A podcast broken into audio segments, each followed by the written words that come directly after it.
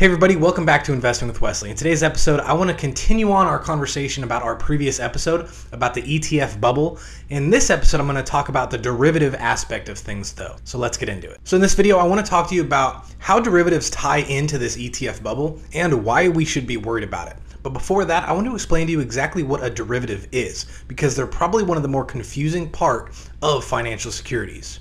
So, what is a derivative? Well, a derivative is a financial security or an investment and its value is reliant or derives from an underlying asset value. Now, I know I just threw out a bunch of words at you right now, but that definition will actually make a lot more sense as we progress through this episode. But basically, a derivative is a side bet compared to some other security. So let's just say we were talking about Apple stock.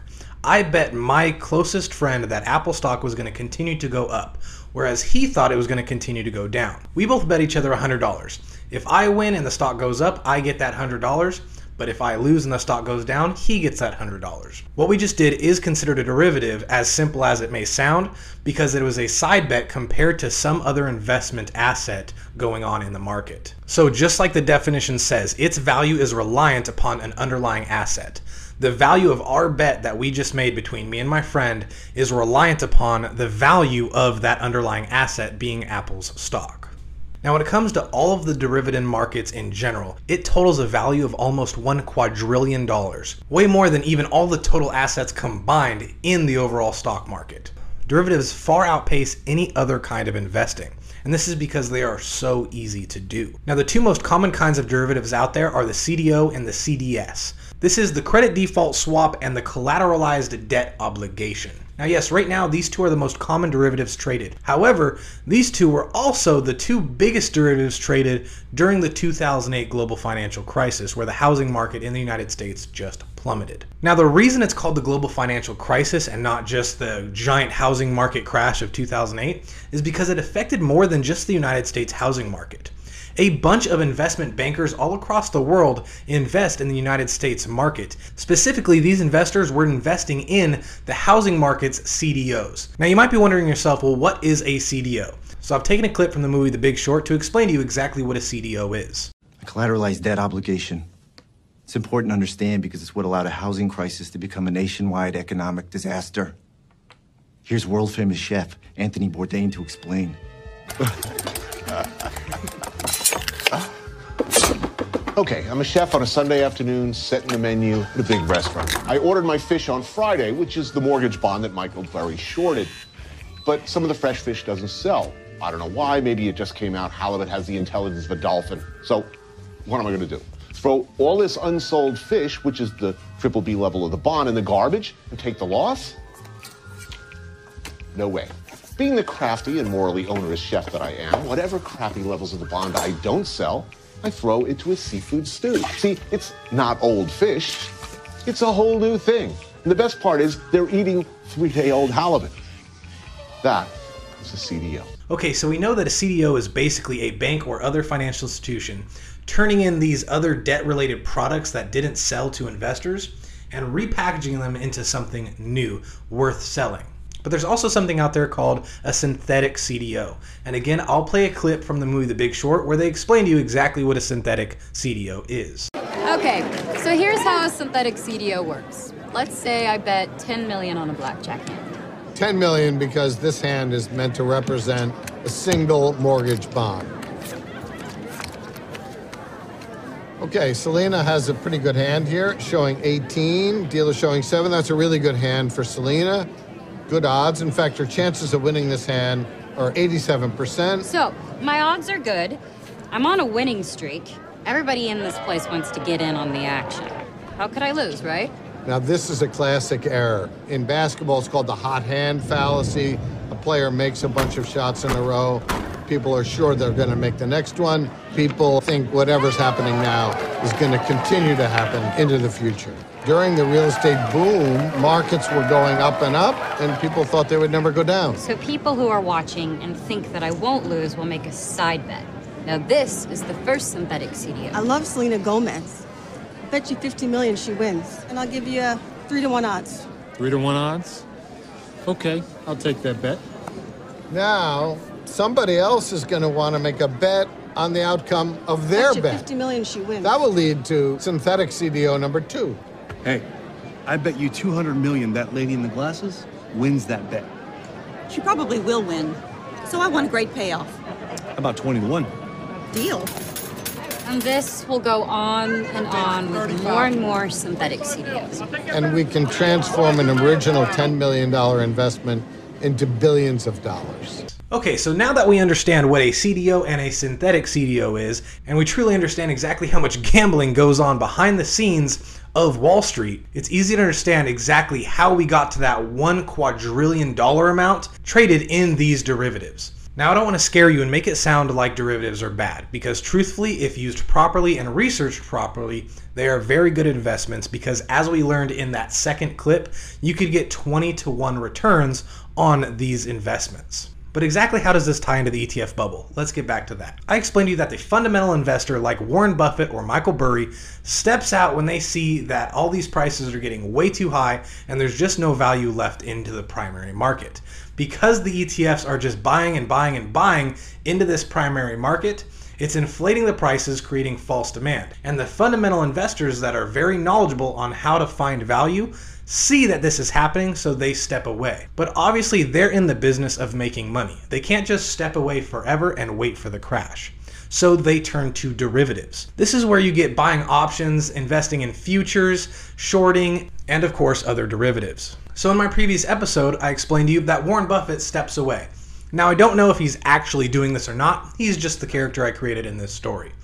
But Warren Buffett steps away, but because he still wants to make money, he makes a side bet with the investment bank. Think Goldman Sachs. He basically bets Goldman Sachs that the value of this underlying asset, in this case it's the market index, he's saying that the value of this index is way too high and that he bets Goldman Sachs the value of this will go down in the next year or so. What he just did was make a side bet or a derivative to an investment bank at an underlying value. He's saying that the value of the total stock market is going to go down within one year and that he's willing to bet this much money. Let's just say it's a million dollars. Warren Buffett says he's willing to bet a million dollars that the total value of the stock market will decrease within a year's time. Goldman Sachs Bank disagrees and says no, the total market will go up. So I'll take your bet because I know I'm going to win. So on one side of the coin, we have someone betting a million dollars that the market will go down, and on the other side, we have someone betting that the market will go up. Now, this side bet is reliant upon that underlying asset. That's what makes it a derivative. But this bet actually has no collateral and no inherent value. This is just a bet between two people agreeing to pay each other. But probably one of the other things that is kind of scary about certain derivatives is that you can sell them to other investors. So let's say in this scenario that Warren Buffett did bet $1 million to Goldman Sachs that the total market was going to go down. Well, he knows if the total market goes down, there's a likelihood that Goldman Sachs will default and not pay him that million dollars. So he wants to, in a sense, guarantee that million dollar profit. So what does he do? He decides to sell it to somebody else. Someone else will hold that risk, and instead of him collecting the full million dollars, maybe he takes a little bit less. Maybe he takes $750,000 up front and then sells that derivative to somebody else where they will hold that risk of Goldman Sachs defaulting in the event that they can collect that extra little bit of profit. So just by making a bet to Goldman Sachs that the market will go down and then selling that bet to someone else profited this wise investor $750,000. Now obviously in the real world it's a lot more complicated than that and there's a bunch of different contracts going on and I'm very much simplifying all of this. But there's really only one subsect of people that do not care about the price of anything in the market and will just keep on buying if it gives that particular item value. And yes, of course, I'm talking about the ETF managers. If they see something that will give their ETF more value and more equity, then they will buy it at any price. Because they're issuing shares out equal to the amount of equity or value of that ETF. So let's say you're investing in this ETF and everyone else is investing in it with you. But then come to find out this ETF is only investing in these kinds of derivatives and there's no actual stocks in their portfolio. In the event of a market downturn or these ETFs go bust, the equity or value in that ETF goes all the way down to zero in an instant. This is what gives certain ETFs a lot more risk. Now, I'm not going to say that SPY or any other broad market ETF is investing solely in dividends. That's just ludicrous to assume. But I will say that certain ETFs, even though they index a broad market, will still invest in derivatives That way, it adds even more equity and even more value to their ETF. And as we talked about in that last episode, when the primary markets, the actual stocks and companies themselves are going down, that in turn will make the ETF value go down. And in the event of another global financial crisis where both ends of this market are plummeting rapidly, these derivatives could possibly implode. Because there is no collateral to these side bets, it is solely reliant on the investment bank or whoever the loser is to cough up the money. And if credit freezes and all these banks go into a squeeze where no money is moving anywhere because of this crisis, then whoever the loser is can't create debt or can't use credit to pay for these bets, and therefore they go into default or they go bankrupt.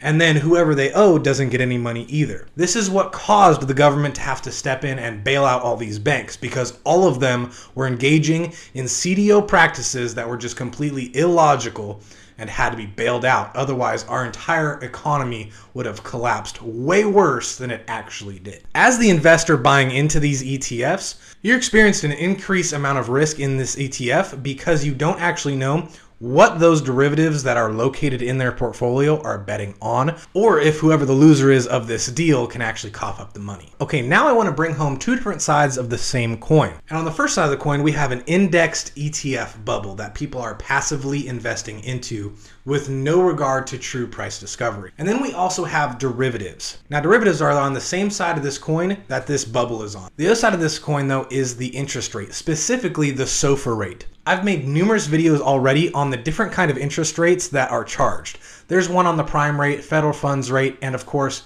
the SOFR rate that we're talking about right now. Now, I encourage you to watch all those videos on the SOFR rate so you really understand exactly what I'm saying right now. But in short, because the United States is switching from the LIBOR rate over to the SOFR rate, we are almost guaranteeing that the SOFR rate is going to skyrocket because it is connected to the United States repo rate. And the repo rate is known to just randomly skyrocket over 500 basis points overnight.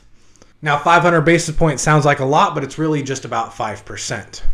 Again, Wall Street jargon made to sound a lot scarier than it really is. But even though the SOFR rate is known to just jump up 5% overnight, that is still a terrifying thing considering a lot of things are tied into this SOFR rate. Sure, things like credit cards or home equity line of credits or other variable interest rings are tied to the SOFR rate. But where the SOFR rate is terrifying in that it could jump up and skyrocket at any moment overnight is that the SOFR rate also is tied in to derivatives. Some derivatives, like credit default swaps, will charge interest. So, as this interest is being charged, it is a variable interest rate connected to the SOFR rate. If the SOFR rate skyrockets and the people investing in these derivatives can't pay that excess interest payment, then that entire derivative goes bust. And considering we're talking about just under one quadrillion dollars worth of derivatives, that is a lot of money that could potentially go bust at any moment.